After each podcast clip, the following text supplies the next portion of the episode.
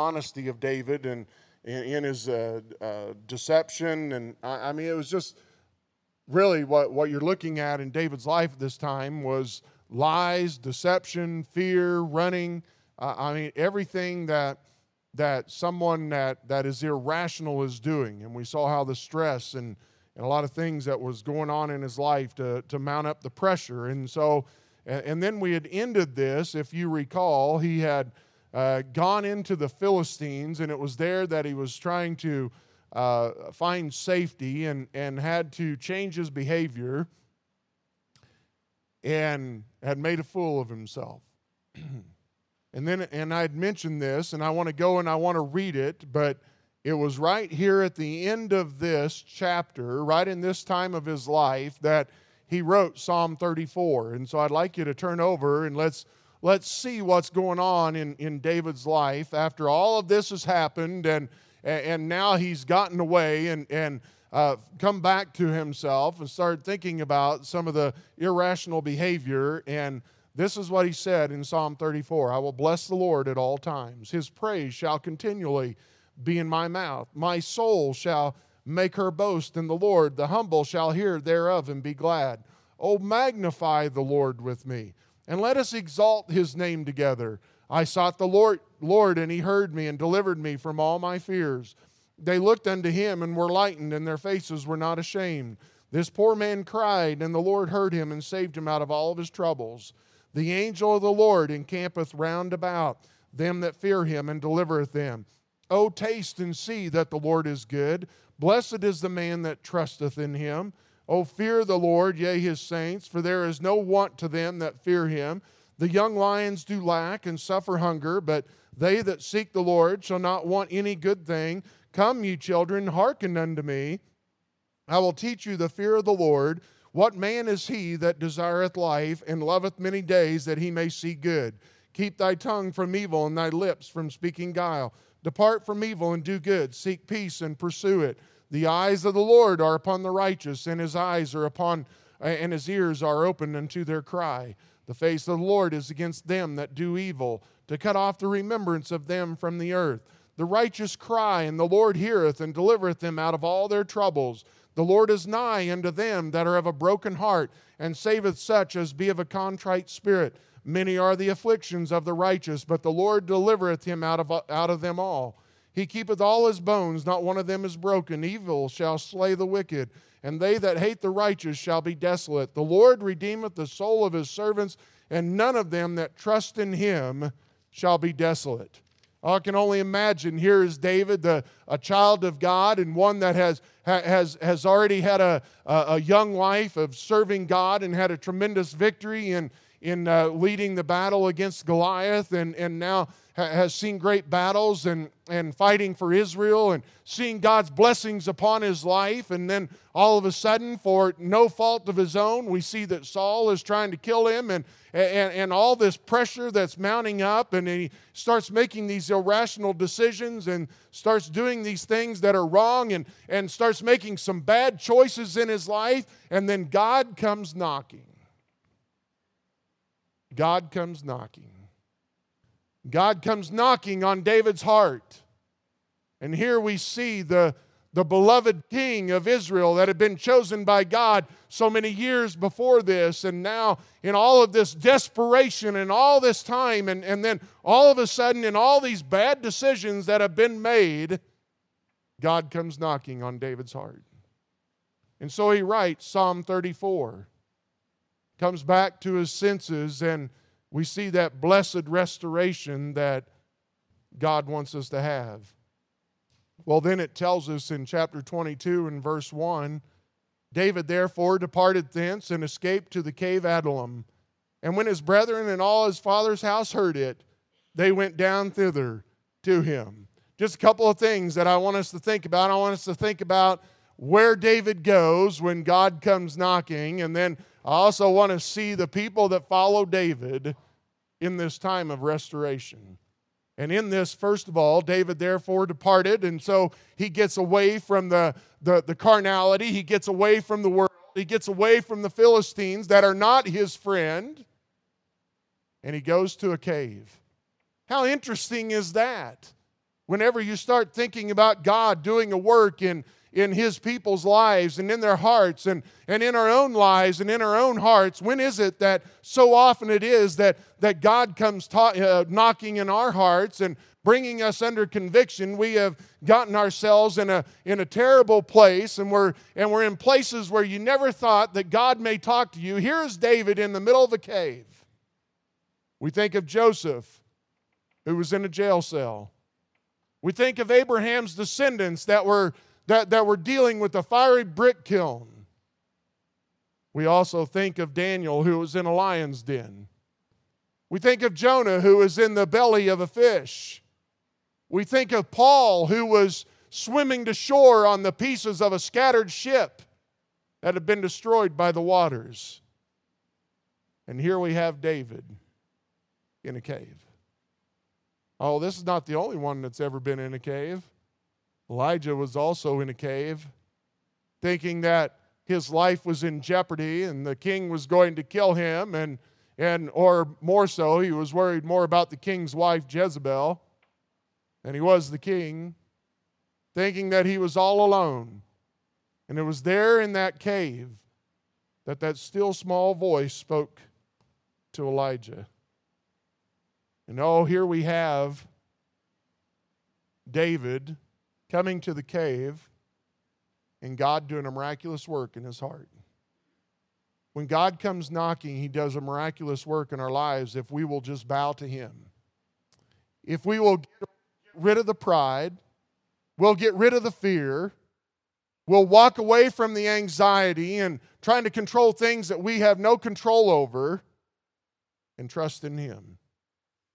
You know, as I give thought to our own Savior, and we think about who is our Savior, He's the one that was described as the man of sorrows and acquainted with grief.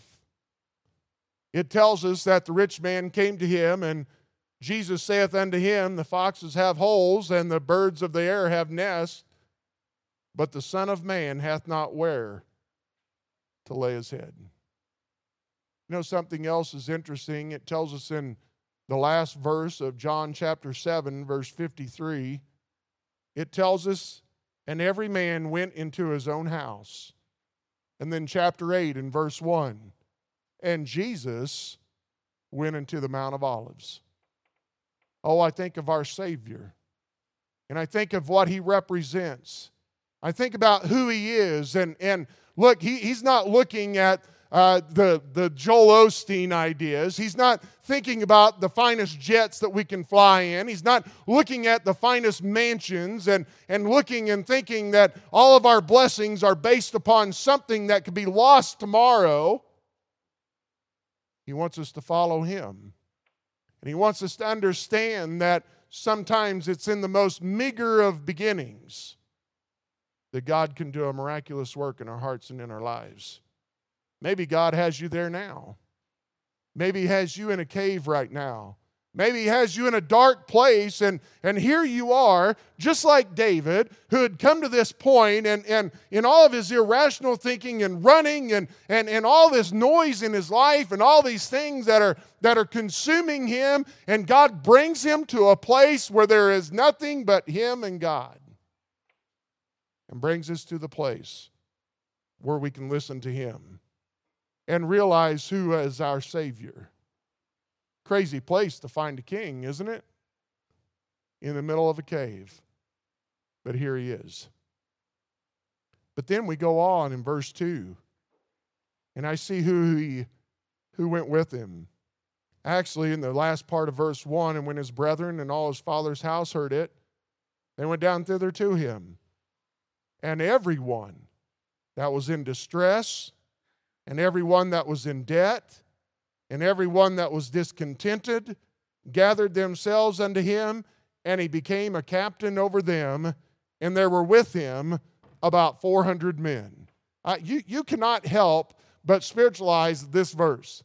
You cannot help but see and realize that this isn't just talking about David, this is talking about our Savior also. Whenever we think about Jesus Christ and, and saying, Come unto me, all ye who are, are, are, are uh, uh, yeah, there, there it is. Stand up and quote it, you know. And so, And, and here we know that his yoke is easy and his burden is light, he tells us. And, and so, who is heavy laden?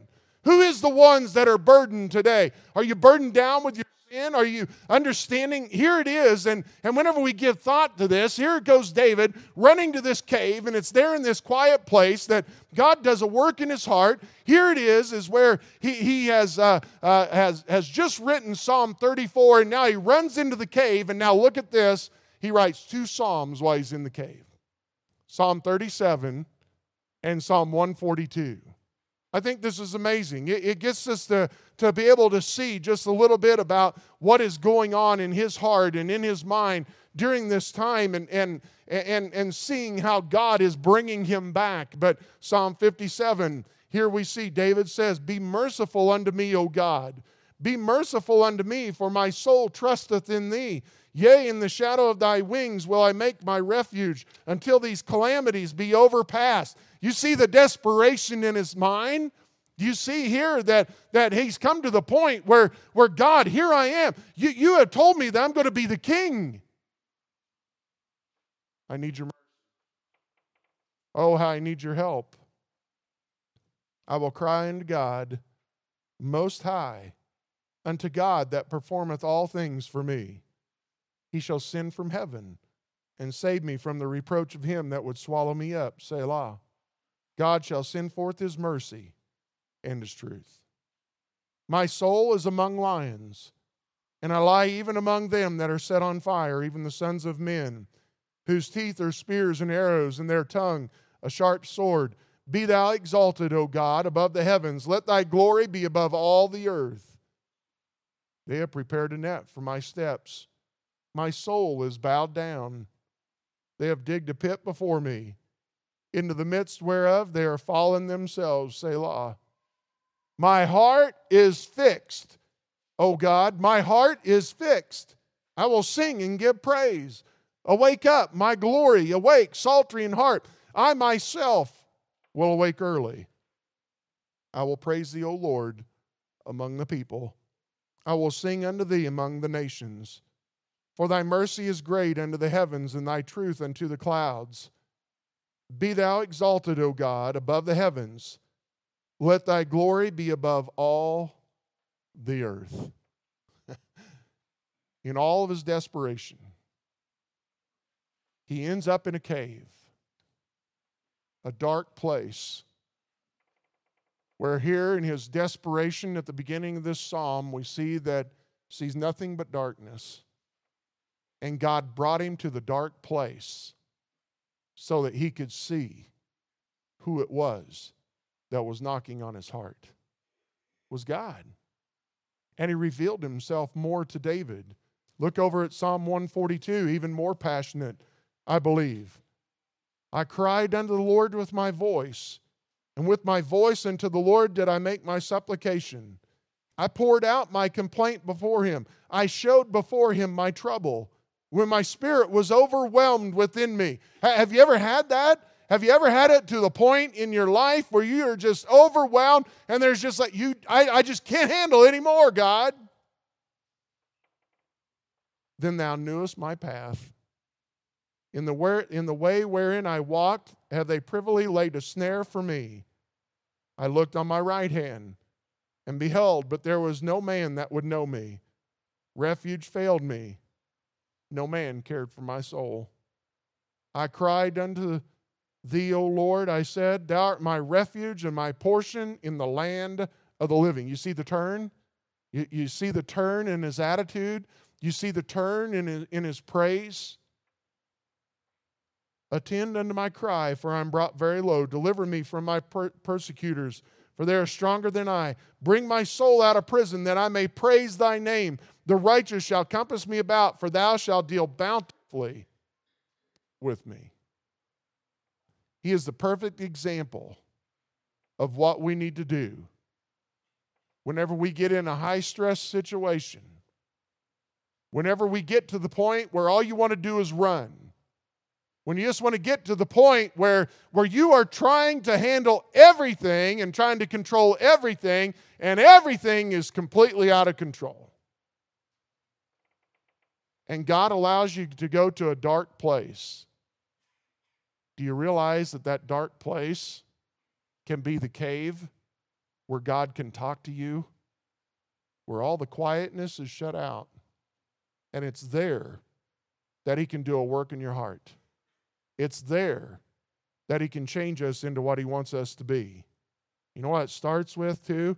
Whenever we think of this and we, and we think of this beautiful restoration that, that is coming in David's heart and in his life and in his mind during this time, then we see the impact that he's going to have on others. Because he goes to that cave and then people find out that he's there. And oh, I do believe by the time that those people show up, he's already written these Psalms. I believe it's already, he's done business with God and he's gotten things right with God. And when God came knocking, he started listening to what God was telling him. And he got on his knees and he confessed the sin that he had in his life and he got things right with God. And now we see that God can use him in the way that he needs to use him and prepare him to be the king. And it's everyone that was in distress when, when you look at the, the description of these characters, that is exactly the way we are before we ever trust Christ as our Savior. They were in distress, and everyone that was in debt. yeah, we have a debt, we have a sin debt. There's no way that we can pay, but Christ does. And everyone that was discontented you know, I think they finally got to the point where they're like, look, this king isn't at all what God told us he was going to be. This life isn't anything like what I thought it was going to be. I am discontent in what's going on. I am, I am stressed and distressed in my life with all these things. I, I am truly in debt in, in my life and all of, the, all, all of the sin debt that I owe, and there is absolutely nothing that I can do with this. And so they come to David and they follow him and gathered themselves unto him, and he became, became a captain over them. yeah, I love that.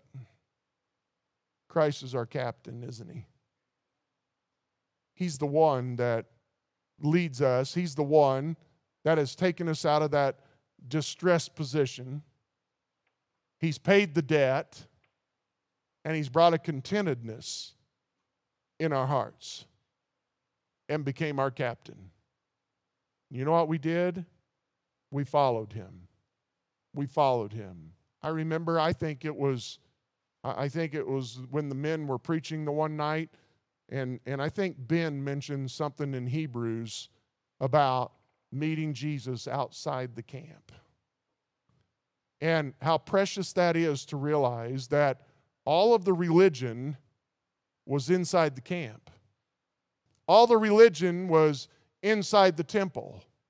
All the religion was in all of the things that they were doing and all the traditions and all of the Mosaic law and all the sacrifices. And it tells us that Christ was crucified outside the camp. And they followed him. Here are these men left the camp to follow their captain. Oh, how beautiful picture we have. And then the last thing, and we're going to be done, but in there were with him about 400 men. How many thousands did Saul have? And David had 400. We need to realize that even when Christ was here on earth, the majority did not follow him. We know that God has always worked with the minority. I love what he did with Gideon to remind us of his power and what he can do. And it's with these men that God turns that nation upside down. 400 men. Those that were not willing to make the rock their pillow. There were those that were not willing to leave the camp, not willing to leave the temple, not willing to leave the power, not willing to leave the king. And somebody asked the question the other day why did Jonathan stay with his dad? I don't know. But maybe, I'm just speculating, maybe Jonathan wasn't as good a friend as you thought he was because he wasn't willing to leave the palace. Maybe he was afraid. Maybe he was afraid that his dad would kill him. I, don't know. I'm, just speculating. But here we see that, and there were with him about 400 men. Few followed. Why? The way's narrow. Broad is the way to destruction, but narrow is the way to salvation. Whenever we give thought to David, and whenever we give thought to these two verses, I just want us to give thought to what do we do when God comes knocking on our heart to bring us back to where we need to be? Are we going to listen? Are we going to have the kind of heart that David had and bow to God and cry out to Him? Or are we going to respond as Saul? We know how that happened, how that ended. Let's trust Him. Let's live for Him. And let's see God's blessings upon our lives. Let's pray. Father, I thank you for your word tonight. I thank you for David and the example that he's given us. And I pray your blessings upon us. In Jesus' name, amen.